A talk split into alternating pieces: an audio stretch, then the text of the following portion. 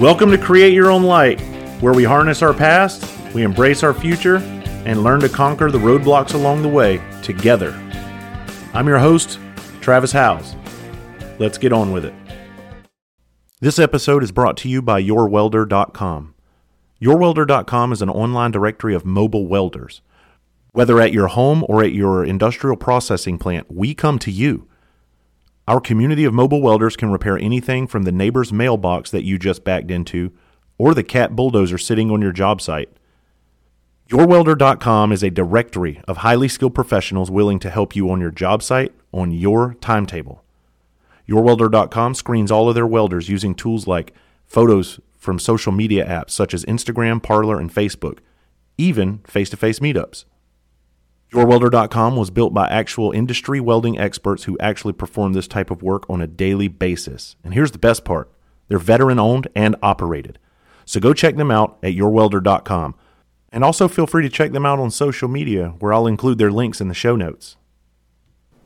What's going on, um, y'all? That's how we talk down here. Everybody's doing well, I hope.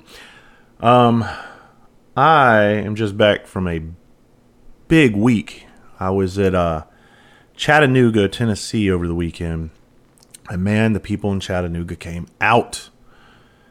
We had four really good shows, man. And, and given the fact that COVID is going on right now, um, we had two sold out shows. I might as well say three sold out shows and one almost sold out show. I mean, it was it was more than I could have hoped for with COVID and everything. And and here's the cool part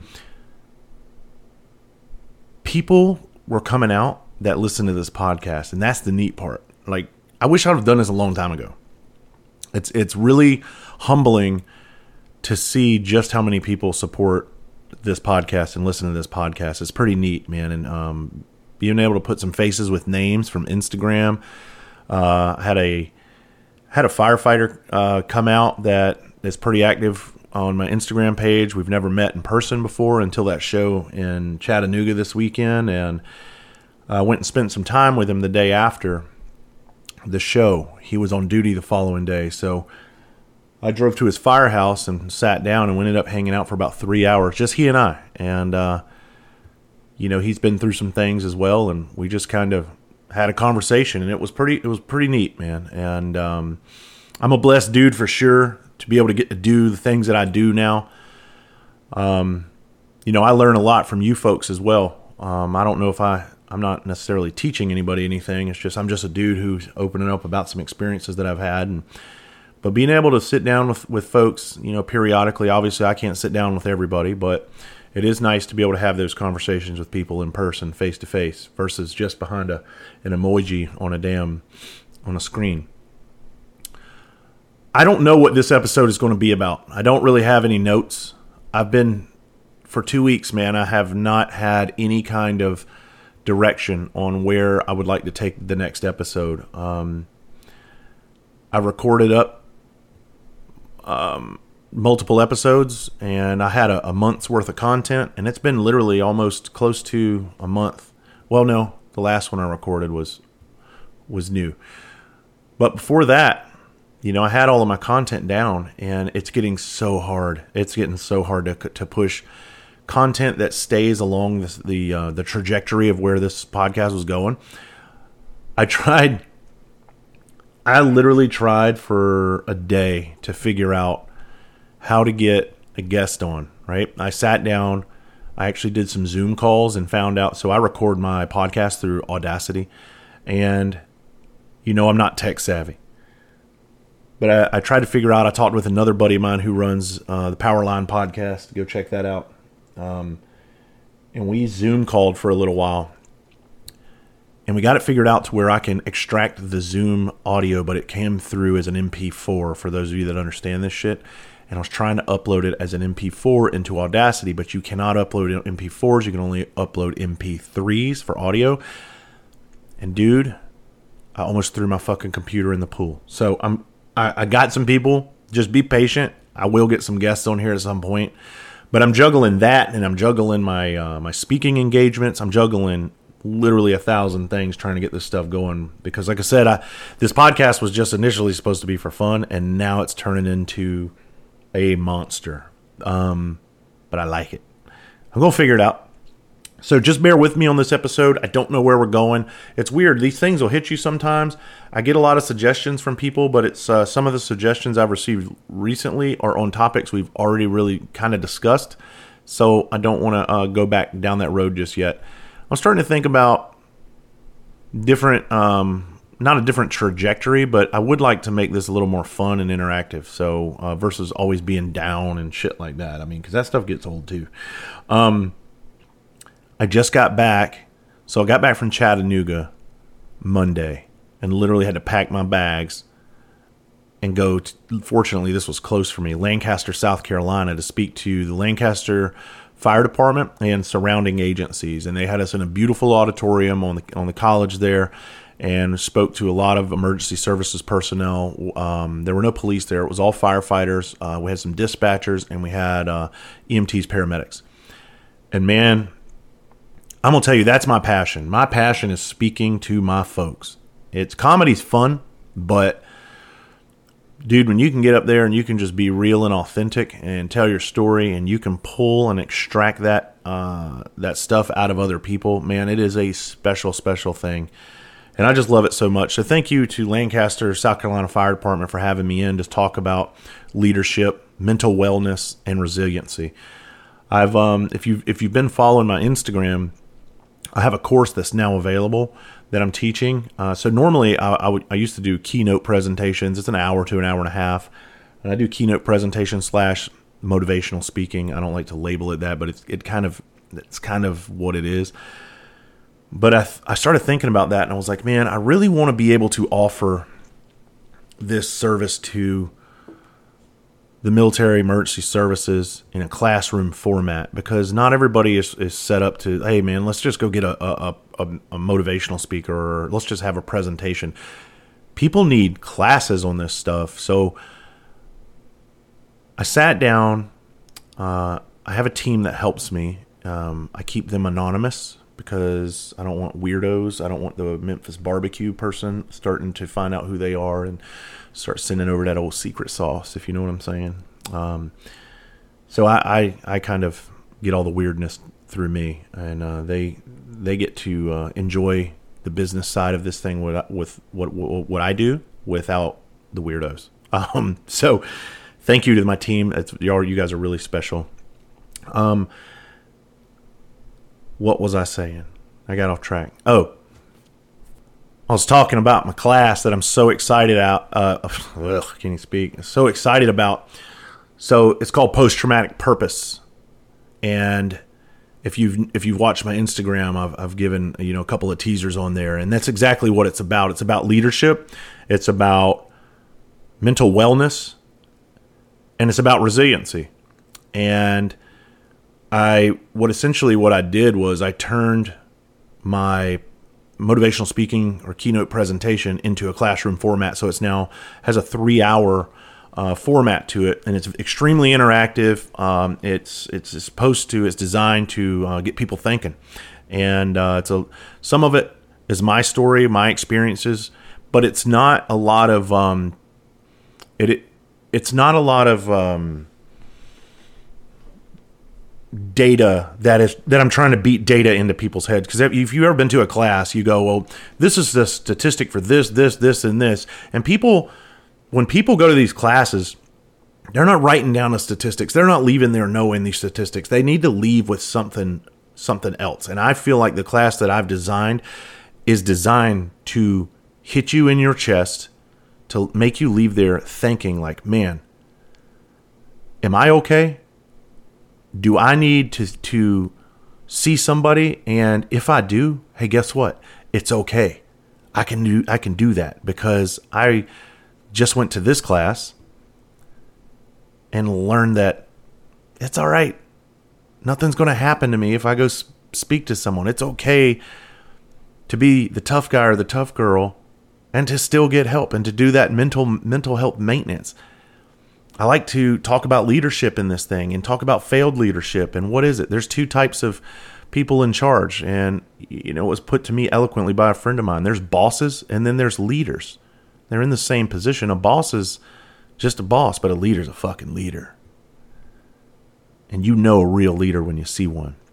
And that's what I'm trying to to instill in these in, in, these folks in my my former industries and you know the civilian world too. Um, Got to have good leaders in place without telling the whole class right here. so I'm kind of like bouncing around a little bit.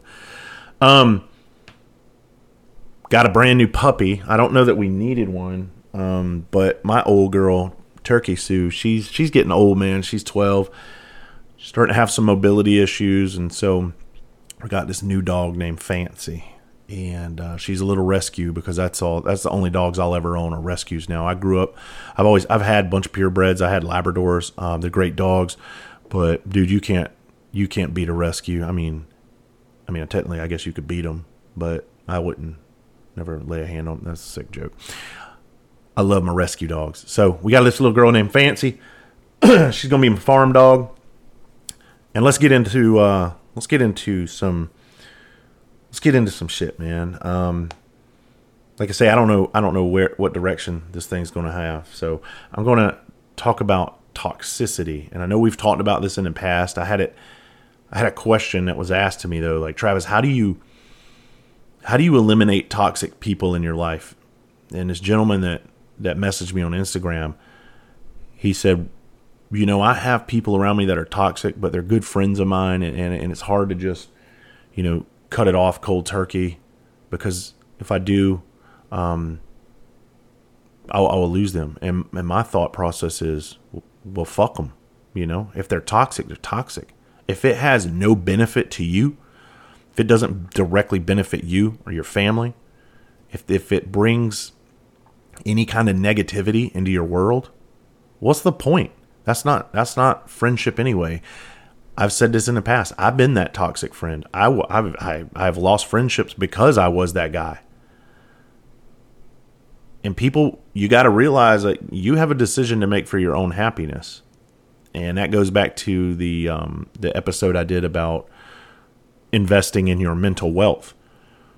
You got to know the difference with friends between assets and liabilities, and if they're a liability, yeah, you cut them off cold turkey.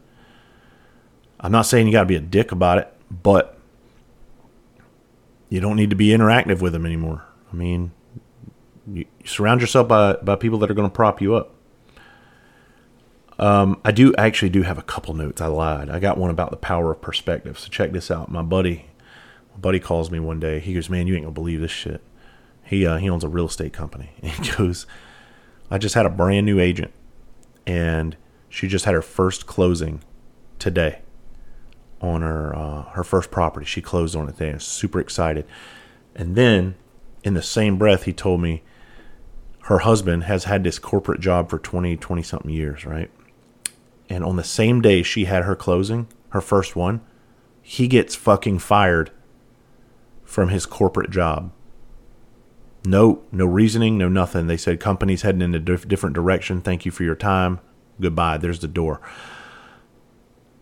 and we got to talking, and my buddy was telling me that he he spoke with the guy and he's offering him a, a life changing position by being a real estate agent.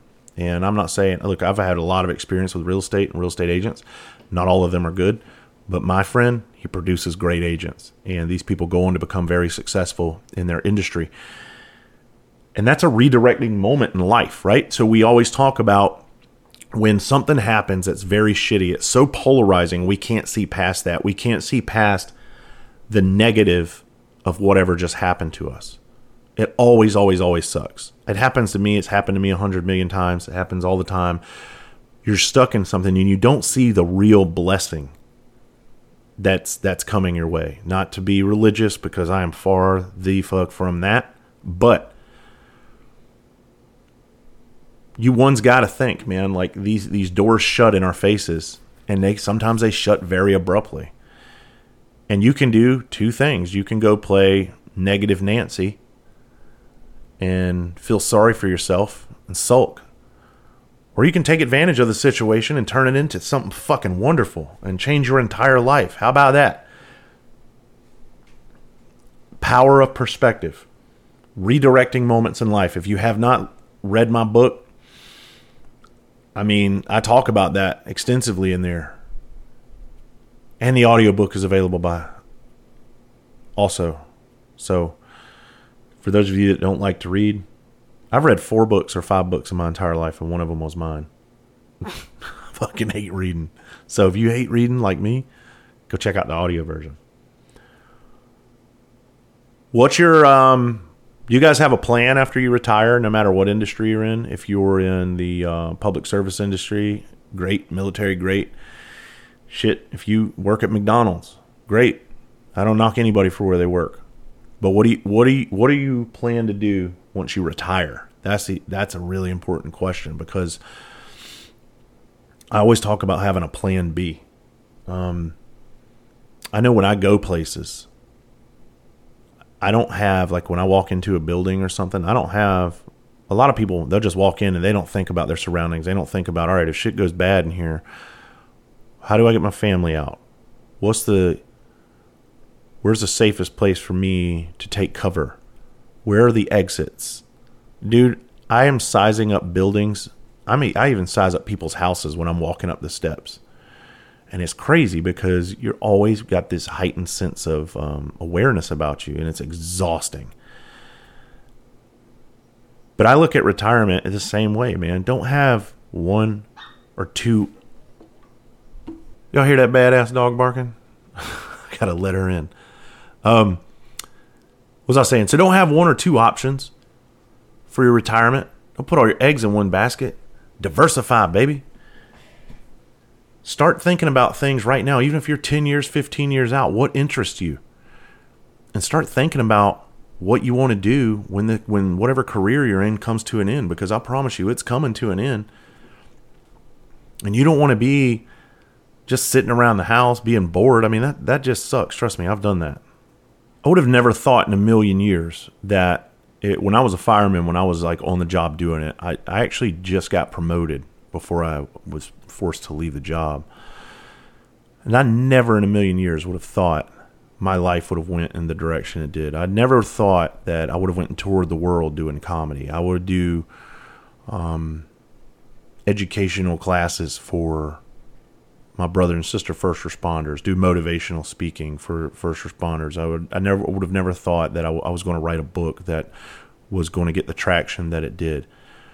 I never thought any of these things, and but that's what I'm saying. It's like so if when my shit came to an end, I had to do something, and I hate to think like we have so many choices and options out here to, to to to be happy. And if you can just start your mind right now and start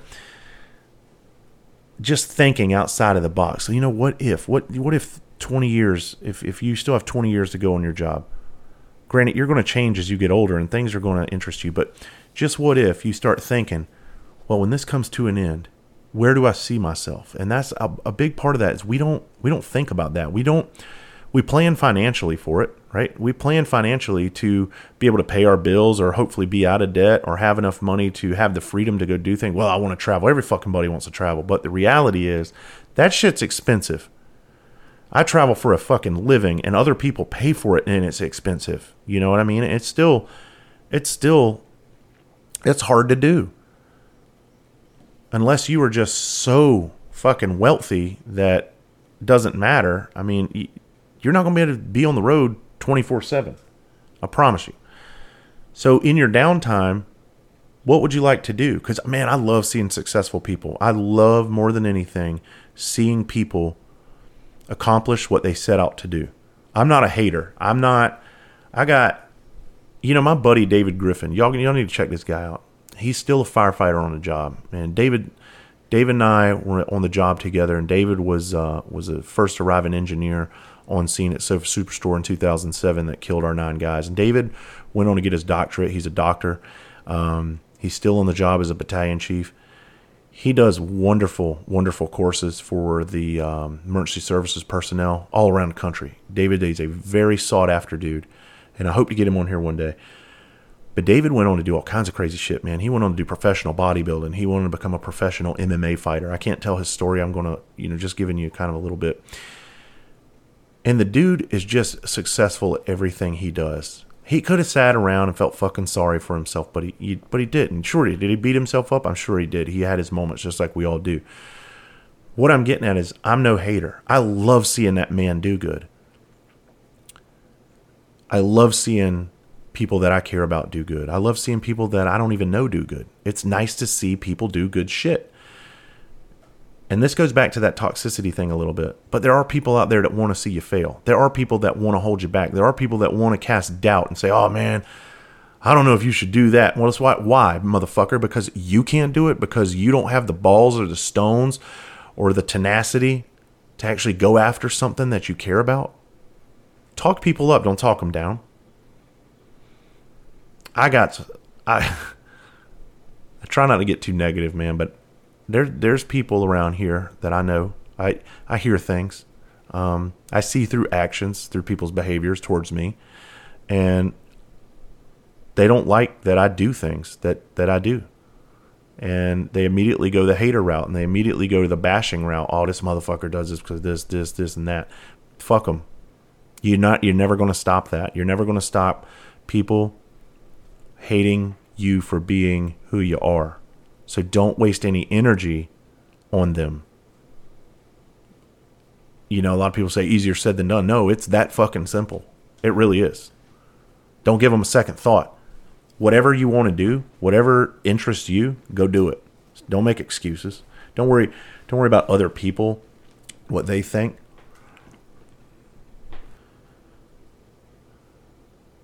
Think about how many people didn't pursue their dreams because of what someone else may have thought. I like a, there's a saying that I have that I don't know where I heard it, but I live by this shit. It's called Who's going to know in a 100 years? Chances are nobody is going to be talking about you in a 100 years. So do whatever the fuck you want to do. Nobody's going to sit around and say, well, you know what? That motherfucker Travis House, you know what he did do or what he didn't do. Nobody, I'm going to be eight. I'm going to be far gone. So why not do the things you want to do? Go get them.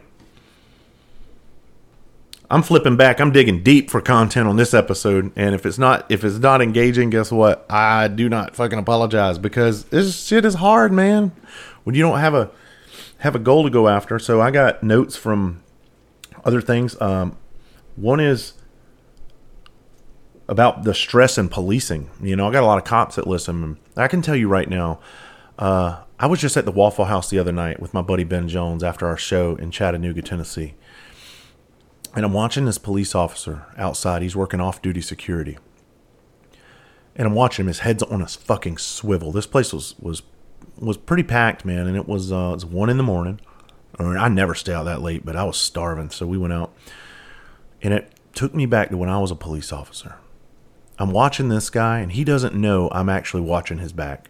I got my I got my Glock 40 in my cargo pocket. And I'm watching everything he's doing, and I'm watching people watch him because police right now, fuck, they're under a microscope. That's no secret. And I was watching everything that was going on with him not even knowing, hey, this guy in here, he's coming to help me if shit breaks bad. Now, I'm hoping it wouldn't break bad because I don't want to be in that situation anymore. I'm not the police anymore. I'm just a dude trying to get some goddamn waffles and a fucking patty melt. That's my thing, baby. Chocolate chip waffles and patty melt. So after we were done, I walk outside and I start talking to him. And he had been on the job about five years. And he was kind of sizing me up like, who, who the fuck is this guy, right? And I told him, I said, look, man, I'm, I'm former law enforcement myself. And, and you could tell he kind of relaxed a little bit. And then his another guy pulls up well, as we're as we're standing out there talking, and he gets out of his car. So we start um, what we call in the Marine Corps smoking and joking, just talking shit, right? And he goes, uh, yeah, man, Chattanooga's actually pretty bad. We have a lot of shootings, blah, blah, blah. And uh, he goes, got to carry a gun on you everywhere around here. I said, I always got a gun on me, brother. And when I when I said that, his eyes opened up like, oh shit. And I saw him do what we call in law enforcement a target glance. And he knew exactly where my weapon was. He looked down and it was in my right cargo pocket at the time. And he looked down and he saw that and he just looked up at me and I nodded like, yeah, you found you found the groceries. so it was kind of cool. But I remember when I was a police officer, um, without going into gory gory detail, I used to work off duty at the Waffle House, and there's a story. There's a reason I'm telling this story. Police officers are so stressed out because of this. They have fucked up home lives. They work insane hours that the common people would not understand, right? I don't use common people as a bad term. I'm just saying normal people, right? Normal folks would not understand the hours that these motherfuckers put in. And in doing so, guess what? They barely make any money, which is a I, I'm I'm a true believer in look, cops don't get into in or firemen, we don't get into professions for money. If you if you did it if you if those professions had paid a lot of money, paid too much money, you'd have the wrong people in it for the wrong fucking reasons, right? You have people that go into these professions because they money's not their main objective in life. Service is. And that's why they are paid paid that way. You know, it it I hate to say it, it need needs to be like that. I'm not saying we need to under underpay them, but you got to make sure you don't tip the scale so much that you have all the wrong people coming into the job for the wrong reasons. Like, oh, hey, I'm gonna go into this job and make two hundred thousand dollars a year, and I'm not gonna get out of car when somebody is about to shoot somebody else because I could get killed and lose all the money that I stand to make um, throughout my life. These people don't think like that. These people don't put money first; they put service first. So anyway, what I'm getting at is to make ends meet. This guy wasn't on on his normal shift at the Waffle House. That's, that's, not where he was assigned to. He wasn't assigned to go work at fucking Waffle House. That's what we call an off duty job in law enforcement. A lot of people don't know that. Law enforcement, back when I was on the job, we made $25 an hour for just sitting somewhere. A business would hire you to come sit, especially businesses that would have trouble, like a Waffle House late at night. Um, I know our Waffle House was fucking crazy. Well, one of them was crazy back in the day on Thursday nights. One of the clubs got out down the road um, around three in the morning, and it was insane. So we had I don't know, so two, three, four police officers up there at any time, and it was just as dangerous as working in the street. I mean, shit would break bad up there all the time. We were we were working one night, and this is what I'm talking about as cops. They don't get to clock out and go home and enjoy a day off. They actually have to go work another job. And guess what that job is? It's fucking law enforcement. So they're seven days a week, eat, sleep, breathe this without getting a break from it. They get three days off a week, and yet they're putting that uniform on to go sit somewhere hoping something doesn't break bad. And if it does, they got to deal with it. And then they got to worry about getting smoked while they're out there on their part time job. Makes sense? So it's a stressful ass occupation that you can't get away from. You take that, you take the hand holding that's going on in society now. Everybody's got fucking butt hurt feelings over this and over that. Cops are hesitant to make decisions because they could get fired over it. Then they make the wrong decision or they hesitate too long, and guess what? They're fucking dead. So then they try to stay alive. They make a decision. Well, turns out that was the wrong decision, and now they're in fucking jail. Um, or getting sued or whatever. Um, it's, it's a fucking hard job, man. It is a very hard job, and it takes special, very special people to do that. I think what I just wanted to get wanted to get out of that is how stressful that job can be. Uh, I remember you think the Waffle House is all fun and games? That cop told me he goes just two weeks ago or a couple weeks ago we had somebody get murdered right there at the front door. And I looked at my buddy Ben Jones because Ben was standing there, and I go, "Shit's real in this world," because Ben don't have a fucking clue. Um, but I tell him that to his face anyway. Um, so I took him over to the van and I go, yeah, I got a fucking van. Fuck y'all. Um, so I walk over to my soccer van, my soccer dad van. And I asked him, I was like, you guys like to read? And they said, yeah. So I grabbed two books, signed them up for them, and handed them to them. So I don't know if they're going to read those books. They're, they're not on Instagram. Good for them. Um, because I promise you, if I didn't do what I do for a living, my ass wouldn't be on Instagram. But I gave them those books and wished them luck and wished uh, a safe career. And, and off we went into the night. I'll keep it brief because I think I I think I, I touched on this on another episode. I can't I can't remember now. We've that's that's good that we got so many episodes. I can't really remember everything we talked about. But I remember when I was a police officer. I, I think I did talk about this. I was in Walmart and uh, I actually got behind a guy in line who who told me if he ever saw me outside um, law enforcement, he was going to kill me. And I yep, I did talk about this. And I remember going out into the parking lot after that, after he walked out he saw me, I saw him kind of thing. But when I walked in the parking lot, he was gone. So thank God that was an empty threat because that wouldn't have been pretty. Um, Got a note that says tattoos. Uh, I love tattoos. I think they're really cool. I think they all tell stories, man. My tattoos definitely tell a story. Um, I just talk about my right arm. So I got the uh, Second Marine Division arrowhead tattoo on my rear on my tricep. But then a lot of people don't that don't know the American flag on my right uh, right arm with nine stars that represents uh, my nine friends who were killed in the line of duty June eighteenth, two thousand and seven. And then I have a windmill on the inside of my arm, and that windmill is the symbol of Holland, uh, which is my daughter's name, my oldest. And then I have a bunch of poppy flowers around it at the bottom, and uh, that's for my youngest daughter, Poppy. So that's my tattoo story. I do jokes on tattoos on stage, but I can't do them here because I can't give them away, man. You got to come see those jokes. I do this. Um, I do this joke on stage about getting bit in the ass by a canine police dog when I was when I was police officer, and um, it's hard because comedy's like magic, right? Once we reveal the punchline, it's pretty much over. Like you guys, next time you go to see it, it'll be like, yeah, I already know where he's going with this. So we got to be careful not to give it away. But I did this joke about the dog biting me in the ass. And at the end of the show, just just to be an asshole, I looked I looked at the audience. I goes, anybody anybody got any questions? Because every once in a while I'll just do that because it's funny. And this girl actually had a question, and it never it never happens. Nobody really ever answers asks questions. So earlier in the show, I told a joke about um, being injured on a football field when I was little, and how my dad pretty much told me to suck up the injury through my ass. Long story short,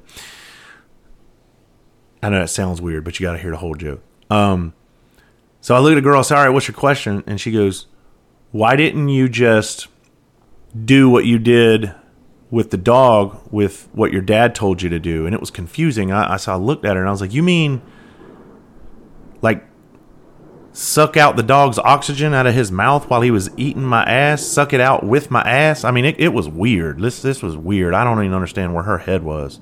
She said, "Yeah, suck the dog's oxygen out of his mouth with, with your ass," and, and and I was just dumbfounded. So I looked at her. I already asked her age earlier in the show, so I knew she was 18. So I was like, "All right, I'm I'm, I'm going to tear this girl up." So she was sitting with her brand new boyfriend. We had already established that they had been, they were dating for like a week, I think it was, and she was there with her mom and her aunt.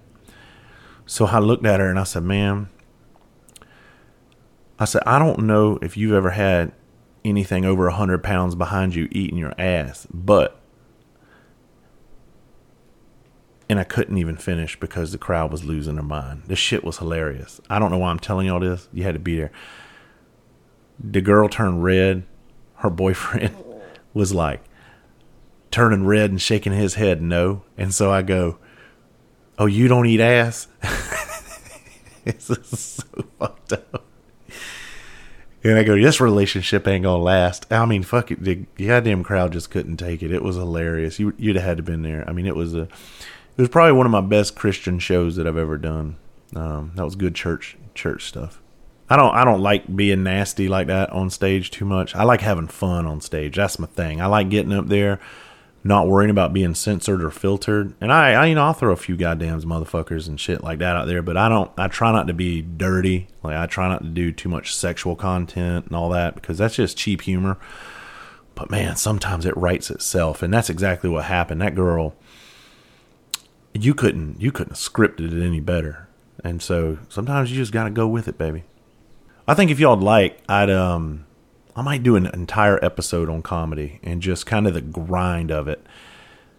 And just, I mean, it is a brutal, brutal, brutal business. I can, I have, man, I have stories like that for days, like funny ones, but I also have some shit stories of just clawing my way through this industry. And it's not because I had to do this, it's just something I wanted to do. And I just really enjoyed it. And I, I got really passionate about it. So maybe, let me think about that. Maybe next episode, since I want to talk about different things on here. Maybe next episode I'll start talking about a little bit of of comedy and and the life of that. I definitely write about it in my book, and I talk about I talk about some moments where um, I think I talk about the part where I had my balls out when I was backstage and another comic was on stage and he couldn't finish his show because he looked over and saw the chicken heart. Um, you know, good adult like mature fun like that. Um, you know, stuff mature men like to do. It's due to chicken heart. If you don't know about the chicken heart, you ain't living right.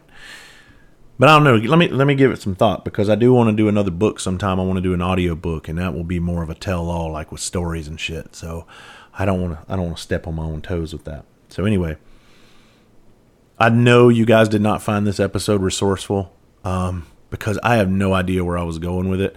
I'm just happy I was able to sit down, push record, and and flow with you guys for about 35 minutes or so. Um, I hope you keep tuning in after this episode. If you want to wash your hands of it, I fucking completely get it. this was just fucking, this was pointless. Um, I don't even know if I'm going to release this. I'll, I'll probably save it for a couple days and I may, I may re-record. But if I don't re-record and this is the episode you get, you know it's because I couldn't come up with anything. I mean, I'm not always going to be able to drum something up, but we'll try to make something from nothing. How's that sound? Until next time man, thank you guys so much for the support that that you've given me, the continued support. It's overwhelming. I love I love each and every one of you. Thank y'all. Have a good one.